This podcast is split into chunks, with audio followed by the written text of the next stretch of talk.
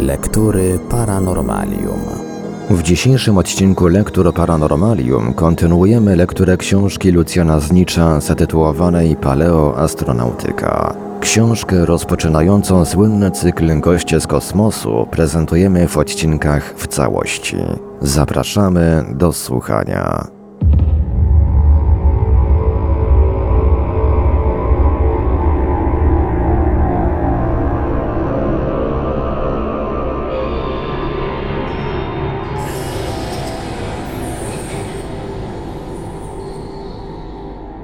Latające miasto promienistych. Ale i ci dziwni bogowie z Mahabharaty nie byli całkiem wszechmocni. Mitologia hinduska poza surami, czyli bogami, zna także asurów. Były to całe zastępy Danawów, Daintiów, Niwatakawaczów i tym podobne, które występowały przeciwko Surom. O ile jednak pewne mitologie wyraźnie dzielą walczące ze sobą siły na dobre i złe, w mitologii hinduskiej podział ten nie jest zbyt wyraźnie zaznaczony. Podobnie jak w mitologii chrześcijańskiej, szatan jest tylko upadłym aniołem, a słowo demon oznacza dosłownie znający. Przeciwnicy surów mają często szereg cech pozytywnych, zaś sama ich nazwa Asura tłumaczy się dosłownie promienisty. Tym niemniej cały ród Pandawów, do którego należał również Arjuna, uważał się za bezpośrednich potomków surów Indry, Darmy, Waju i Ashwiny. I w związku z tym wszystkich promienistych Asurów traktował jako potencjalnych przeciwników. I tylko dzięki temu mógł być wykorzystany przez Surów do ich własnych celów. Bo oto, jak się dowiadujemy z pewnych wierszy Mahabharaty, Surowie, oddając do dyspozycji Arjuny tak niebezpieczne środki bojowe, zawarli z nim formalny, znów jakże bardzo współczesny pakt militarny. Oto jak warunki tego paktu przedstawia Bóg Indra. Piętnastu rodzajami broni władasz. Nie ma równego tobie w pięciu sposobach jej stosowania. W trzech światach nie ma teraz niczego, co by dla ciebie było niemożliwe do wypełnienia. Żyją ukryci w głębi oceanu. Mówią, że jest ich 300 milionów, a są wszyscy jak jeden mąż i tryskają siłą. Pokonaj ich tam. To będzie twą zapłatą dla nauczyciela. Natura ludzka, jak się okazuje, w ciągu tych paru tysięcy lat zupełnie się nie zmieniła. Mając zapewnione dostawy najnowocześniejszej broni, Arjuna, nie zwlekając, wsiadł do niebieskiej karety Indry i wśród grzmotów trzęsących całym niebem pomknął przeciwko nieprzeczuwającym napaści Niwatakawaczom. Zaskoczenie odniosło skutek. Promieniści, którzy w obawie przed mściwymi surami ukryli się aż na dnie niedostępnego dla bogów morza, zostali szybko pokonani przez zaopatrzonych w boską broń ziemskich najemników Arjuny.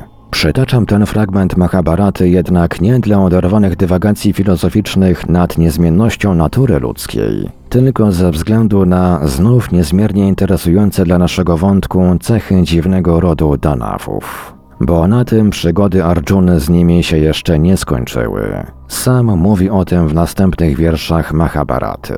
Po powrocie coś bezgranicznie wielkiego udało mi się ujrzeć. Samo poruszające się dziwne miasto, pełne różnorakich sztucznych urządzeń, wolne od chorób i smutku. Cóż uczynił na ten widok dzielny Arjuna? Oczywiście zaatakował dziwny gród wszystkimi uzyskanymi niedawno piętnastu broniami. To straszne przyzwyczajenie, niszczyć wszystko, co wydaje się dziwne. Przy komentowaniu tego fragmentu Mahabharaty także Rubcow nie może się powstrzymać od dywagacji filozoficznych, ale czy dotyczy to wyłącznie bohaterów mitologicznych? To latające miasto promieniujące jak słońce, kierowane według woli, dzięki posiadanym przez Dańtiów zdolnościom szczęśliwie broniło się. To uciekało w ziemskie głębiny, to rzucało się pod niebiosa, to szybko mknęło na ukos, to pogrążało się w wocie. W końcu rozbiły je jednak moje żelazne, ostre, celne strzały i upadło na ziemię w szczątkach miasto Asurów. Tak więc oto i tym razem wątpliwej jakości zwycięstwo odniosło przyzwyczajenie niszczenia wszystkiego co dziwne. Ale zastrzegam się jeszcze raz, nie dla ocen moralnych cytuję te fragmenty. Spróbujmy spojrzeć na nie tak, jak to proponuje Rubcow, jako na sprawozdanie naucznych świadków rzeczywistych wydarzeń. Czy to dziwne, latające miasto nie przywodzi znów natrętnych wręcz analogii z szokującymi raz po raz do dzisiaj cały świat nieznanymi obiektami latającymi? Na temat historii Astrawidi w Mahabharacie można wysunąć cztery hipotezy. Konkluduje na zakończenie Rubcow. Pierwsza to stwierdzenie, iż wszystkie potworne bronie są tylko poetyckim wymysłem i straszną baśnią. Druga zakłada, że Astravidia są tylko odpowiednio wyolbrzymionym opisem pewnych niestandardowych broni starożytnych istniejących rzeczywiście. Przykładem takich broni może być chociażby tzw. Tak grecki ogień, którego technologia przez wieki całe była zachowywana w ścisłej tajemnicy, a efekt jej zastosowania przerażał starożytnych w tym samym stopniu jak nas tragedia Hiroshimy. Według trzeciej hipotezy terytorium Indii w odległej starożytności zajmowane było przez wysoko rozwiniętą cywilizację, która w wyniku jakichś kataklizmów zginęła. W takim wypadku od tej właśnie cywilizacji legendy o Astrawidi mogły dojść do autorów Mahabharaty. Nie można jednak pominąć i czwartej, najbardziej radykalnej hipotezy, iż istniały kiedyś między Ziemią a innymi zaludnionymi światami bezpośrednie kontakty. Ich rezultatem właśnie mógł być fakt dotarcia na Ziemię niektórych wytworów techniki innych cywilizacji kosmicznych. Koniec cytatu. Pewnie najłatwiej jest przyjąć hipotezę pierwszą albo drugą. Tu wystarczy się trzymać starych, ustalonych szablonów, które bez żadnych sprzeciwów przez wszystkich mogą być milcząco przyjęte. Czy jednak wytłumaczenie budzące najmniej kontrowersji jest równocześnie najbliższe prawdy? Przypis Ogień grecki jest mieszanką szeregu substancji palnych, najprawdopodobniej smoły, siarki, saletry i oleju, wywołującą pożary niemożliwe do gaszenia wodą. Wynaleźli go przypuszczalnie Chińczycy, wiedzę o nim przejęli następnie Arabowie, a od nich znów Grecy, którzy także po raz pierwszy wykorzystali tę broń nie tylko w walkach oblężniczych, ale również w bitwach morskich. Ogień grecki był stosowany od VII do połowy XV wieku.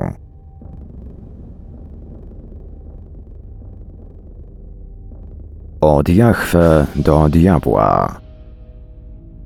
Oczywiście przy tak wnikliwej krytyce świętej księgi hinduskiej Mahabharata nie oparła się także równie krytycznej analizie święta księga chrześcijan Biblia. I tu również całe dziesiątki autorów znalazły szereg niezrozumiałych fragmentów, które w świetle osiągnięć współczesnej nauki zdają się nabierać nagle nowego, niepokojącego znaczenia. Pierwszy podszedł do tego w sposób naukowy, jak już wspominałem o tym, naukowiec radziecki Agrest. A choć oficjalna nauka z dezaprobatą odrzuciła jego oryginalną hipotezę, raz rzucona fantastyczna idea nie tylko nie dawała się wyplenić, lecz owocowała coraz bardziej. W języku hebrajskim odkrywa po agreście Sandy niematerialna zasada, z której wszystko bierze początek, zwie się Jahwe. Jahwe to hebrajskie imię Boga, którego nie ma prawa wymówić żaden z ortodoksyjnych Izraelitów. Dlatego też w miejsce Jahwe używane jest słowo Elohim, które jednak, mimo iż wszystkie Biblie tłumaczą je jako Bóg, w istocie jest liczbą mnogą i powinno być raczej tłumaczone jako niebianie. Twierdzenie biblijne, iż Bóg stworzył człowieka na obraz i podobieństwo swoje, oznacza, że kosmici dokonali w ustroju naszych przodków zmian cech dziedzicznych odpowiadających ich własnym cechom. Uważa najbardziej odważny, jeśli nie najmniej liczący się z faktami, spośród propagatorów hipotezy biblijnego udokumentowania odwiedzin Ziemi przez kosmitów Dejnikiem. Jeżeli chodzi o powstanie Ewy z żebra Adama, jest to prawdopodobnie częściowy plagiat źródeł sumeryjskich. W języku Sumerów słowo ti oznacza jednak nie tylko żebro, ale i siłę witalną. Gdzie tkwi jednak źródło tej siły witalnej? Oczywiście w komórce. Tak więc moim zdaniem współczesny tłumacz powinien ów fragment Biblii przełożyć następująco. I wziął Bóg jedną komórkę z Adama i wyhodował z niej Ewę. Koniec cytatu. Zwolennicy tej hipotezy powołują się dalej na znalezione w rękopisach z Qumran nad Morzem Martwym opis wozu świetlnego, który lądując na ziemi przestraszył Adama i Ewę. Niespożyty Dejniken twierdzi następnie, że żydowska Arka Przymierza była przenośnym reaktorem jądrowym, do którego Jahwe sam dostarczył materiału rozszczepialnego w postaci promieniujących tablic dziesięciu przykazań. W obudowie reaktora mieścił się ponadto radiotelefon, dzięki któremu Mojżesz mógł bezpośrednio porozumiewać się z Jahwe. Oczywiście każdy, kto nie jest fanatykiem tego typu idei, uzna to za całkowite bzdury, ale nie wydawajmy sądów zbyt pochopnie. Przezornie sam zajrzałem do Biblii. I przyznam się, że wtóre księgi mojżeszowe, rozdziały od 24 do 27 przeczytałem z tak zwanymi uczuciami mieszanymi. Rzeczywiście, przykazania Pana, dokładnie podające rozmiary skrzyni, materiał jej obudowy, precyzyjny kształt i wielkość stołu, na którym skrzynia ma być noszona i ustawiana, a także szereg innych szczegółów, po bokach jakieś kolce, szereg wystających prętów z gałkami, aż pięć zasłon spinanych tylko złotymi lub miedzianymi haczykami, bardziej przypominają opis techniczny jakiegoś skomplikowanego przyrządu, niż boskie zalecenia budowy ofiarnego ołtarza. A tu jeszcze w dodatku, już w drugiej księdze Samuelowej, rozdział szósty, podczas transportu Arki Przymierza woły zeszły z drogi i niejaki Oza przytrzymał skrzynię własnymi rękami, w wyniku czego zginął na miejscu. Przerażony wypadkiem król Dawid przez trzy miesiące wolał niebezpiecznego nabytku w ogóle nie wprowadzać do miasta. Czy wszystko to rzeczywiście możemy uznać tylko za niczym nieskrępowaną fantazję nieznanych autorów Biblii? Z kolei Zajcew uważa, że widzenie Dawida, który według jednego z apokryfów został uniesiony przez aniołów do nieba, gdzie ujrzał wzór świątyni, który miał być prototypem świątyni w Jerozolimie, jest tylko odzwierciedleniem istotnej wizyty któregoś z Ziemian w krążącym po orbicie statku kosmicznym. A potem zaczęła się już wręcz licytacja w dalszym, coraz bardziej śmiałym tłumaczeniu wszystkich niemal aspektów chrystianizmu wpływem lub związkami z kosmitami. Zajcew przypomina, że według któregoś z apokryfów Jezus zszedł na ziemię z idącej gwiazdy. Ale nie była to taka gwiazda, jaką teraz malują w kościołach, Jeno skrzydła miała jak u orła i wiele bardzo długich promieni, które niosły gwiazdę po kole, gdy lądowała. Także śmierć i zmartwychwstanie Jezusa według tego autora były zaplanowaną akcją ze strony kosmicznych przybyszów, którzy w ten sposób chcieli dokonać wstrząsu w umysłach niezbyt rozwiniętych ziemian. Również aniołowie to oczywiście swobodnie latający kosmici. Trąby anielskie to tylko poetyczny opis ryku rakiet. Obrzędowe przyrządy Izraelitów, Tefilim i Tałes to zewnętrzne podobizny używanych przez kosmitów czujników. Tonsura kapłanów katolickich i golone głowy muzułmanów mają być tylko odległym wspomnieniem łączności telepatycznej pomiędzy członkami ekipy kosmicznej. Zaiste w tej licytacji wysuwanych na siłę analogii Zajcewa pobił już tylko Dejniken, który kosmitę ujrzał nawet w diable. Te jego kopyta to przecież tylko niezwykłe nowe czasy osiągnięcia transplantacji, a ponadto mógł on z miejsca startować, przy czym rozchodził się wokół zapach siarki. Nie ulega kwestii, Dejniken wysnuł w końcu ostateczny wniosek, że Biblia jest tylko dziennikiem pokładowym przybyłych na Ziemię kosmitów.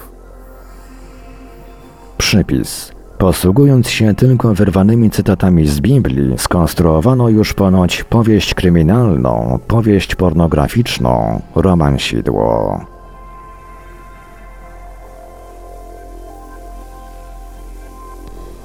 Sodoma i Gomora w ocenie komputera. Nie ulegajmy jednak przesadzie. Zbyt długo, zbyt powszechnie i zbyt dobrze Biblię znamy, by tego rodzaju nagłe odkrycia można było traktować poważnie.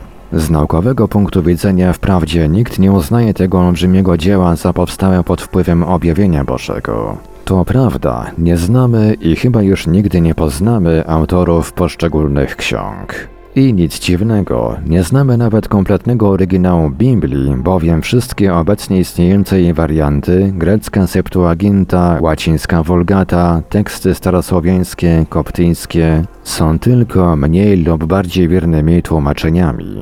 Jednakże różny język, styl i kompozycja poszczególnych ksiąg świadczą nie tylko o tym, iż na całość dzieła złożyły się prace wielu żyjących w różnych czasach autorów, ale również są niezbitym dowodem, że wszyscy oni są jak najbardziej ziemskiego pochodzenia. Co innego jednak autorzy, a co innego tematyka ich opracowań. Czy znów mamy powtórzyć błąd, który popełniliśmy przy ocenie Mahabharaty? Na trzecim kongresie Towarzystwa Antycznych Astronautów amerykańscy naukowcy technicy dr Skivella i inżynier Blumrich przypuścili istny szturm na poszczególne cytaty Biblii. Jakże inne uzyskałyby one znaczenie, gdyby przytoczone tam opowieści potraktowano jako rzetelne sprawozdanie z realnych wydarzeń, a tłumaczeniem i komentowaniem ich zajęli się nie teologowie, lecz inżynierowie. Oto choćby tylko jeden charakterystyczny przykład. Słynna tragedia Sodomy i Gomory. Już Agrest wyraził przypuszczenie, nie ma potrzeby podkreślać jak wyśmiane, że może to być opis wybuchu bomby atomowej. Podejrzenie to powtórzyli za nim, a nawet usiłowali uzasadnić Zajcew, Dejniken i wielu innych. Ale dopiero profesor Seigan wpadł na pomysł w miarę rzetelnej metody naukowego stwierdzenia słuszności tych hipotez. Dla celu tego wykorzystał on opowieść Indianina, który był przypadkowo świadkiem próbnego wybuchu bomby atomowej. Gdy obie opowieści, indyjską i biblijną, poddano następnie w specjalnie zaprogramowanym komputerze szczegółowej analizie, uzyskano bezstronny, bo maszynowy wyrok, iż obie relacje są opisem stojących na niskim szczeblu cywilizacyjnym ludzi tego samego zjawiska.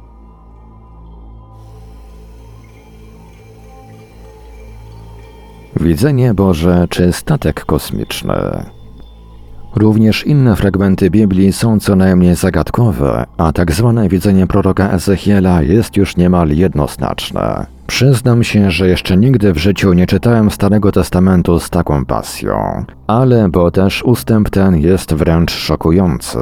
Nikogo nie zmuszam do wierzenia mi na słowo. Kto chce, może sam odszukać proroctwo Ezechielowe. A oto oryginalny, w pewnych fragmentach tylko skrócony nieco tekst. I stało się 30 roku miesiąca czwartego, piątego dnia tegoż miesiąca, gdym był w pośrodku pojmanych, że się otworzyły niebiosa i widziałem widzenie Boże. I widziałem, a oto wiatr gwałtowny przychodził od północy i obłok wielki i ogień pałający.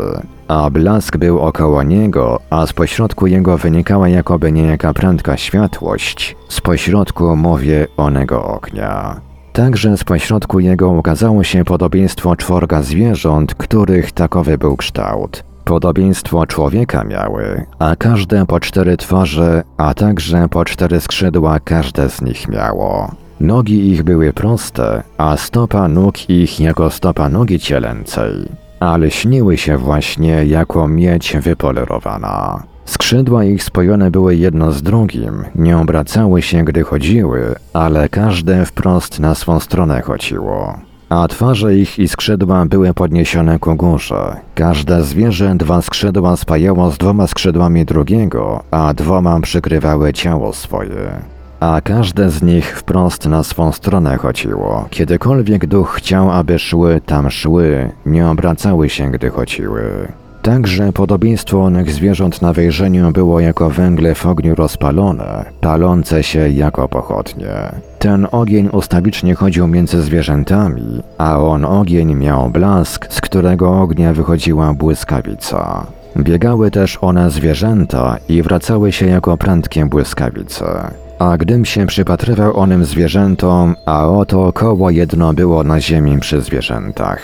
Na wejrzeniu były koła i robota ich, a podobieństwo było jednakie onych czterech kół, a były na wejrzeniu koła i robota ich, jakoby było koło w pośrodku koła. Mając iść na cztery strony swoje chodziły, a nie obracały się, gdy chodziły. Dzwona taką wysokość miały, aż strach z nich pochodził. A gdy chodziły zwierzęta w górę od ziemi, podnosiły się i koła. Gdziekolwiek chciał duch, aby szły, tam szły, a koła podnosiły się przed nimi, bo duch zwierząt był w kołach. Nad głowami zwierząt było podobieństwo rozpostarcia, jako podobieństwo kryształu przeźroczystego rozciągnionego nad głowami ich z wierzchu. A pod onem rozpostarciem skrzydła ich były podniesione, jedno z drugim spojone, każde miało dwa, którymi się przykrywało, każde, mówię, miało dwa, którymi przykrywało ciało swoje. I słyszałem szum skrzydeł ich jako szum wód wielkich, jako szum wszechmocnego, gdy chodziły. I szum huku jako szum wojska, a gdy stały, spuściły skrzydła swoje. A gdy stały i spuszczały skrzydła swoje, tedy był szum z wierzchu nad rozpostarciem. A z wierzchu na rozpostarciu, które były nad głową ich, było podobieństwo stolicy na wejrzeniu jako kamień szafirowy, a nad podobieństwem stolicy na nim z wierzchu na wejrzeniu jako osoba człowieka. I widziałem na wejrzeniu jakoby prędką światłość, a wewnątrz w niej wokoło na wejrzeniu jako ogień od biodr jego w górę. Także też od biodr na dół widziałem na wejrzeniu jako ogień i blask około niego. Jaka bywa tęcza na wejrzeniu, która bywa na obłoku czasu deszczyku, taki był na wejrzeniu blask wokoło. Koniec cytatu. Tę niezwykłą zaiste relację Biblia określa jako objawienie Boga przed prorokiem Ezechielem. Ale doprawdy nie trzeba tu mieć zbyt wielkiej fantazji, żeby stwierdzić, że prorok Ezechiel opisuje nie tyle Boga, co jakieś zupełnie nieznane dla niego, stąd ta bezradność porównań i bardzo dla niego samego nieprawdopodobne, stąd zapewne ciągłe powtórzenia, urządzenie techniczne lądujące w obłokach i ogniu na metalowych wspornikach i poruszające się duchem stowarzyszenia przenoszeniem błyskawic na czterech kierunkach na specjalnie skonstruowanych kołach, bądź też unoszące się z szumem w górę za pomocą wirujących skrzydeł. Hipotezę tę zresztą, jak się wydaje, wysunął przed paru laty po raz pierwszy Deinken i obruszył na swą głowę całą lawinę argumentów obrońców mistycznego tekstu Biblii przed profanacją techniczną. Rzecz szczególna jednak, że całe to usypisko tłumaczeń, które powinno przywalić i ukamienować śmiałka, samo jakoś nie trzyma się kupy. Doktor Guillaume uznał widzenie Ezechiela za opis pewnych naturalnych zjawisk przyrody. Doktor Beyerle dopatrzył się w nim fragmentów niektórych rytualnych ceremonii Izraelitów. Profesor Kiel uznał opis za pewien cykl symboli, pod którymi trzeba się doszukiwać zupełnie innych zjawisk czy przedmiotów. Profesor Lindberg gotów jest nawet uznać całe widzenie Ezechiela za wynik halucynacji autora. Wydaje się, że oficjalni komentatorzy Biblii gotowi są pójść na wszystkie, nawet najbardziej ryzykowne koncepcje, byle tylko nie zaaprobować rzucających się nawet lanikowi w oczy analogii technicznych. Jednakże już sama mnogość i różnorodność tych koncepcji świadczy najlepiej, jak trudno jest za ich pomocą wyjaśnić zagadkową przygodę Ezechiela. Dlaczego więc wszyscy tak gremialnie występują przeciwko hipotezie technicznej?